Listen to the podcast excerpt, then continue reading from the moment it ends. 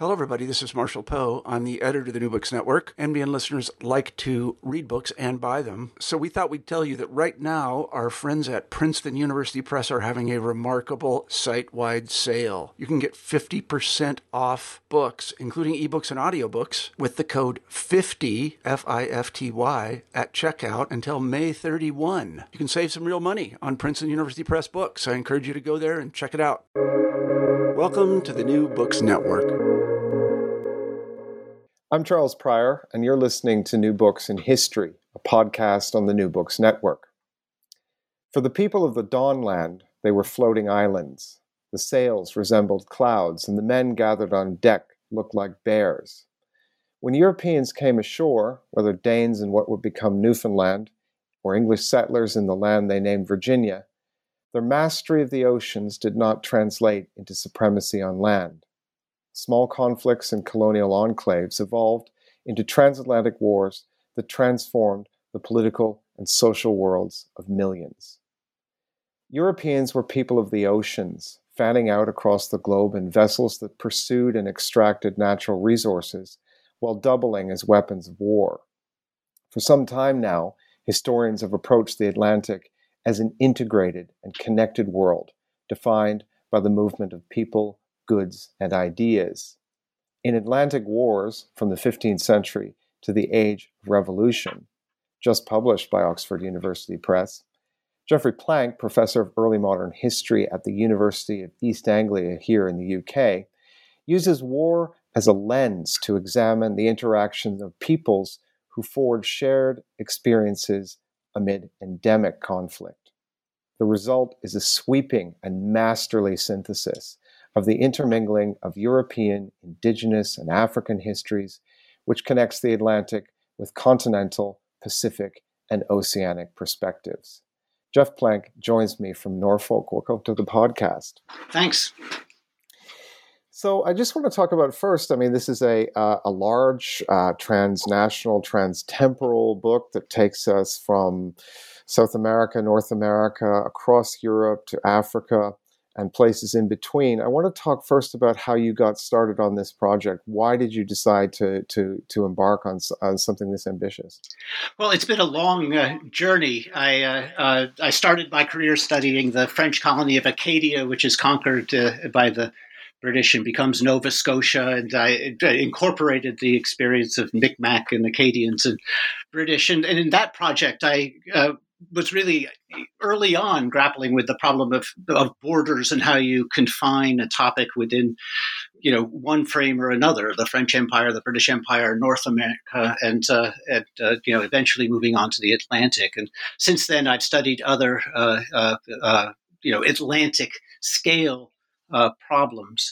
Um, the idea of this book came up pretty much parallel with the book I, I um, my earlier book on Quakers, and one of the strange sort of connections between the two is this perception that uh, the whole world is impacting people where they live, and this was something that really concerned the Quaker John Woolman that uh, you know his economy in rural New Jersey was connected to warfare in Africa and naval warfare all over the Atlantic world, and so uh, uh, uh you know the issues he was worried about are you know in in some ways parallel uh, to the issues that I'm trying to uh, work with in this yeah like you say a crazily large book. well, not crazily. It's it's it's it's under it's it's totally under control. Mm-hmm. Um, I just wanted to turn to this uh, issue of colonialism, but I mean, I mean that's an important point that the, the, people in colonial worlds were connected in all kinds of ways to a, a global web of networks of exchange and, and, various other things, and that that trend in scholarship has really illustrated worlds that we we didn't know before, but you in this book provide us with a really powerful reminder by positioning war and violence and militarism as a driver of imperial and colonial activity. And you say and remind us that colonies were quote military projects. Uh, i wonder if you could say uh, more about what you mean by that and give us some examples perhaps. Well, uh, yeah, they were military projects because uh, every colony needed military force to uh, to survive uh, in the Atlantic world. And I guess uh, ships are really central to my whole conception of this. That, that, that ships were uh, armed vessels designed to withstand uh, attack and to attack. And basically, everybody who relied on ships was, in a sense, feeding into, benefiting from, or suffering from a, a, a long-standing pattern of European conflict at sea and the, the technology that developed from that. Um, so, and, and, then moving forward, so the, the dispossession of peoples, the, the distribution of resources, huge patterns of migration, uh, largely dependent on ships and also on conflict in various parts of the Atlantic world. The labor system depended on warfare as well. Uh, so, to, to, say that the colonies are uh, military in their character does not mean that there's fighting going on all the time. And I think it's very important to remember that uh, you know people could live entire lives without you know facing conflict in various parts of the Atlantic world. But to the extent that they were tied into the trade networks and uh, especially the system of of Atlantic slavery, their their lives were profoundly affected and shaped by the military character of you know of exchange across the Atlantic world.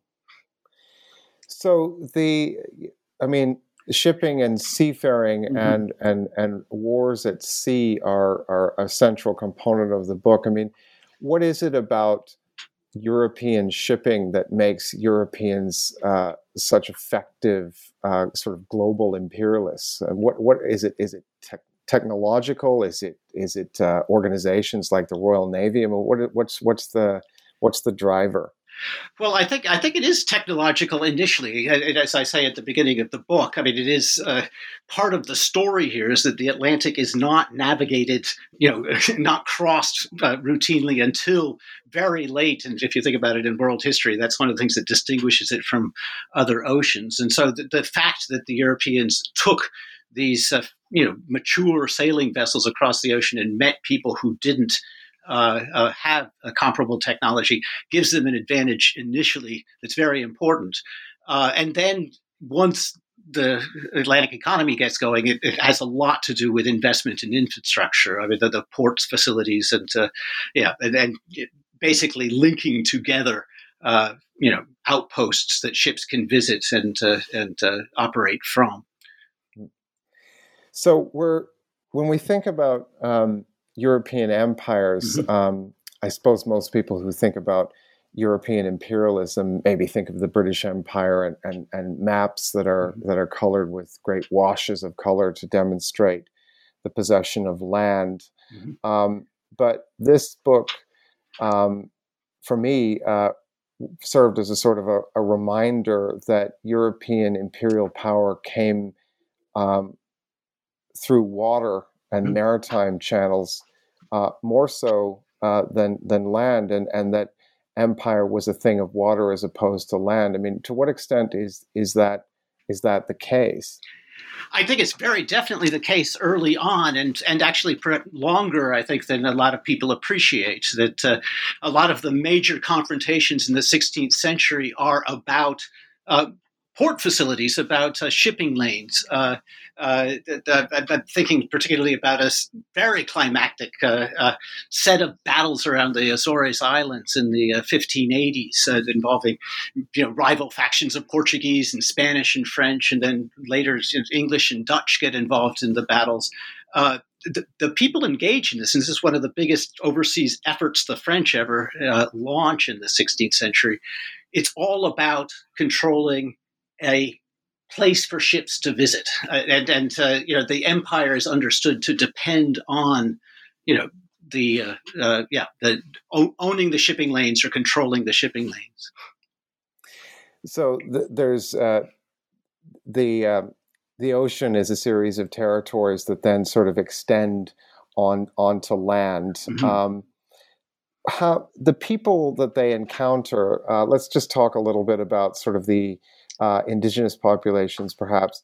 I mean, the, the, societies that Europeans encounter, Europeans notoriously go out across the Atlantic with with certain expectations of the cultures that they're mm-hmm. going to encounter, and when they do encounter them, they form a set of other assumptions. But um, the indigenous and, and island and uh, African cultures that the book deals with. Mm-hmm um, these people have a military culture of their own. Right. Yes, and then it's a very effective military culture uh, in most uh, most contexts. I mean, uh, uh, in, in, a sense, uh, you know, one of the bleak uh, stories I want to kind of get across here is that.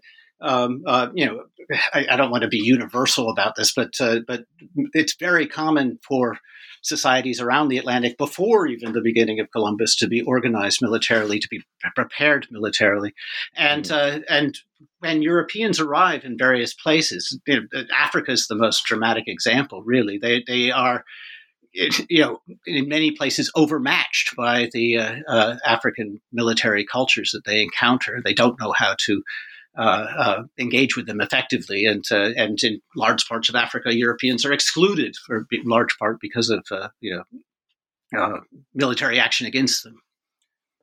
So, what is the what is then the the secret to uh, European power? I mean, how do they move ar- around? How do they contend with with uh, indigenous power, sort of uh, pushing back at them? Almost everywhere, the key is uh, alliances with indigenous people in various parts of the Atlantic world. I, I, I start uh, the, the, book uh, talking about the Norse in uh, Newfoundland and their, their brief effort to establish an outpost there. And I, I, think there are at least two things that make that uh, uh, effort fail. And one is the inadequacy of their sailing vessels to efficiently maintain connections with uh, Green, Greenland or Europe. Uh, but the other thing is that they completely fail to uh, even communicate effectively with the indigenous people around them. And what happens later is that you get much more complex uh, networks, and and a big part of those networks is the, the participation of indigenous Americans and Africans as well as Europeans in uh, you know it's in the economy as well as in, in you know military action. So the the world then the Atlantic world when when to go back to the sort of the Atlantic paradigm the mm-hmm. Atlantic mm-hmm. world as being one that's integrated it's not only integrated in purely imperial terms mm-hmm. where for example Caribbean planters move easily across the Atlantic and there's inter-imperial trade and what have you but in fact uh, indigenous populations African populations are drawn in and in, in some cases shape the character of that interaction. That's right. Yeah, yeah, and uh, you know, I, I think uh, you know, you obviously we always have uh, a different kind of evidentiary base talking about uh, the European and colonial angles on this, but uh, uh, especially African historians are are you know drawing on you know especially the Portuguese sources and others to fill out uh, a lot of the story about uh, you know African conflict and the uh, uh, the ways that military culture in Africa has something to big part to do with uh, uh, the slave trade and how the slave trade develops. There's a whole other literature about maroon communities in in the Americas, which also emphasizes African military traditions and the and continuous uh, reinforcement of African culture within enslaved populations, which uh, you know continues into the 19th century. You can see African military things all over the Atlantic world, you know, for the whole period that I'm studying in this book. And in terms of the American Northeast, mm-hmm. which is a, a, an enormously complex sort of space and period. Um, between the, I suppose, the late 17th century and the American Revolution. Mm-hmm. Um, what what's going on? What's going on there in terms of of uh, warfare and uh, power rivalry in, in, in, in broad strokes? What do you what do you see happening there? Well, I mean, this is I, I think this is as I said, this is that's the area where I started my career. It's I. Mm-hmm. Um, it is, like you say, extremely complicated, and I think one of the things that uh, uh, we are, as uh, you know, scholars in general are, are, increasingly realizing is the persistent presence of indigenous Americans in and around New England, and you know, people aren't surprised at all to know that they were in and around uh, the French colonies in uh, the northeastern North America.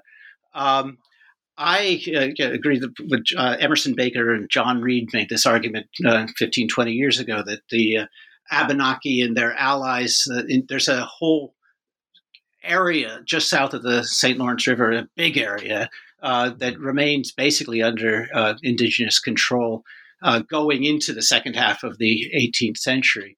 And uh, and I think part of the story of northeastern North America, if you think about you know, Nova Scotia, New Brunswick, and uh, uh, especially, um, it it follows a, chrono- a, chronological pattern which is common across much of the Atlantic world, which is the turning point is around the time of uh, the, Revolutionary era, where suddenly you get a much larger influx of uh, European colonists, and uh, you know that coincides with a lot of other changes. Which, you know, basically until then, you have a very powerful indigenous military presence. The Micmac terrify the British when they come to Nova Scotia but mm. things change around the time of the American Revolution.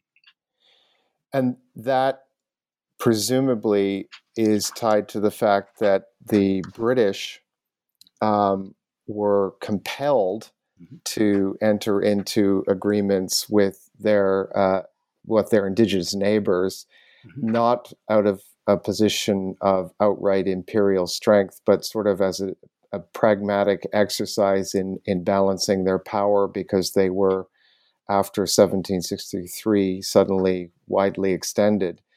Um, so, is there something to be said about when the when the United States the the onset of the the republic uh, the the, the cha- there's a distinct change in attitude towards not only indigenous peoples but also the enslaved. Um, yes, uh, uh, the uh, yeah, again, I think this is an issue that it, it's very helpful. I'm certainly not the first person to say this to think about these issues on an Atlantic scale. Mm-hmm. Um, uh, the Haitian Revolution is critical, I think, for uh, shaping American perceptions of uh, uh, of race in, especially yeah. in a military context.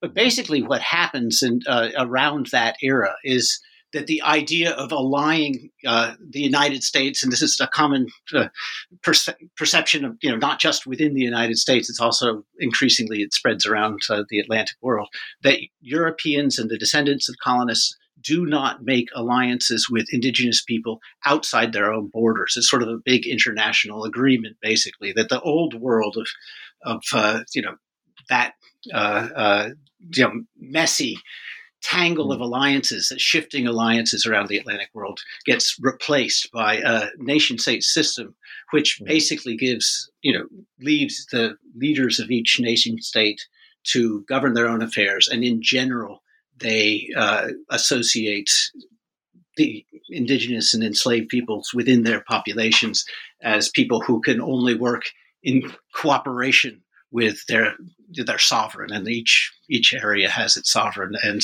uh, you know enslaved people, freed people, and uh, indigenous people are generally not considered uh, uh you know worthy of, of sovereignty. Mm. And I guess can, can, I say one more thing about that? Just yeah. uh, uh, the, the, you know, the big, messy, uh, violent story that I tell, of, you know, going from the 15th century to the Age of Revolution, is a story of violence committed by you know the whole variety of people living around the Atlantic world. And what happens in the revolutionary, another thing that happens is a sort of reinterpretation of that earlier history, so that the peculiar violence of that early period is basically attached to indigenous people and Africans, which is, I, I think, you know, obviously one of the distortions of history that serves a purpose for the people of the 19th century, and it's something obviously that we have to uh, overcome ourselves. Well, yeah, I mean, it's there, isn't it, in the Declaration of. Independence and in, in the reference to the merciless Indian savages whose only known way of war is the destruction of all ages, sexes, and conditions. Right, exactly. Yeah. yeah. Um, and it's also there in the vivid memory of the wars that take place in the colonies in the 17th century, for example, uh, mm-hmm. Metacom's War, which is a, mm-hmm. a very bloody affair. Uh-huh. Um, so that that memory of violence conditions people's attitudes going yeah. forward, doesn't mm-hmm. it? Yeah, oh, definitely. Yeah. Um, it's interesting, though, uh, what the book shows uh, is is is the extent to which indigenous powers pushed back, and I was really drawn to a, a really strong parallel mm-hmm. um, when you describe the Viking settlement in what we now call Newfoundland. Mm-hmm.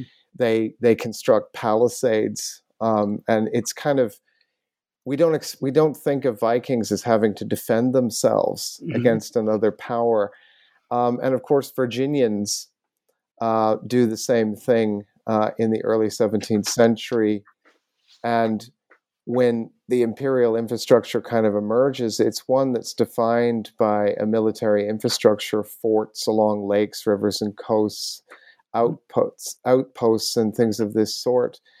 Um, so in a sense, when does that milit- that militarism never really goes away? Does it? It's just a question of scale. Uh, you, you, mean the, the, the need for infrastructure, the need for yeah.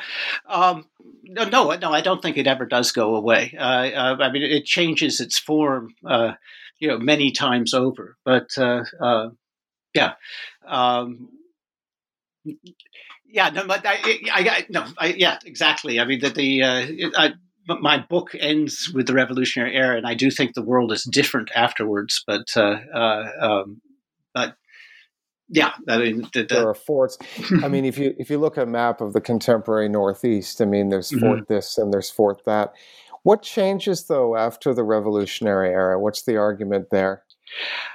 Um, well, I, I, many things change. One of the things that runs through this book, and if you go back to thinking about the Vikings or the early Virginians in the, the their fear of, or their, their, the way they're constrained by uh, uh, indigenous military power, a big part of that is because there is no, they do not have a comparable device like the ship gives them a you know power at sea. There's nothing like that that gives them power on land. Mm. And eventually, they do get. I mean, the the descendants of colonists do get overwhelming power on land. It's partly to do with uh, transportation infrastructure, literally the roads railroads. and uh, railroads. Well, they're yeah. the biggest one, um, yeah. and, and, then mass uh, migration of people. Uh, you know, the, the, the, whole you know scale of uh, of uh, settlement uh, uh, changes in the 19th century. And then you get this revolutionary uh, uh, ideology about military service. The whole way people understand military service changes. And so, you know, thinking specifically about the United States, but it's certainly not exclusive to the United States, this ability to, in, in at short notice, call up uh, millions of fighting men and uh, and deploy large armies. It, it, becomes it's a very different world, and you know, I guess I would say you know that, that uh, transportation, mass migration, and a new uh, ideology of warfare uh, that all have to do with it. We're we've spent the the summer of 2020 doing all kinds of different things, um, and uh, as we've been locked down, we've been watching um, uh, real real sharp episodes of of conflict and violence uh, in the United States and also mm-hmm. here in the United Kingdom. And mm-hmm. you and I are both North mm-hmm. American expatriates. Um, statues are being torn down, um, uh, and and history history is relevant. It's good for those of us who are historians. Um, we don't have to make the case for the relevance of our discipline just for a bit.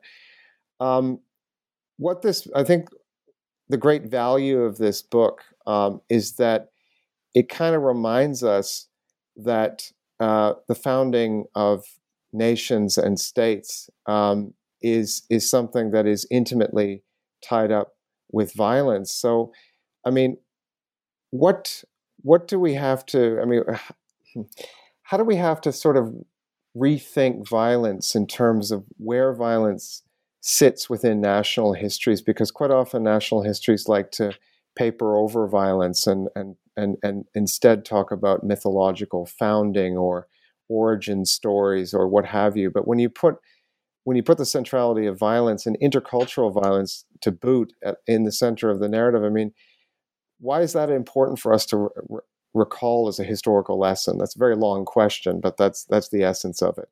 Okay, um, uh, well, I, I, I, think when you focus on violence, uh, um, uh, the whole question of whose perspective you are taking becomes very sharp, and the implications of taking different perspectives, I think, become clear. And I, I guess an example I would give uh, uh, would be um, the experience of the enslaved in the Caribbean.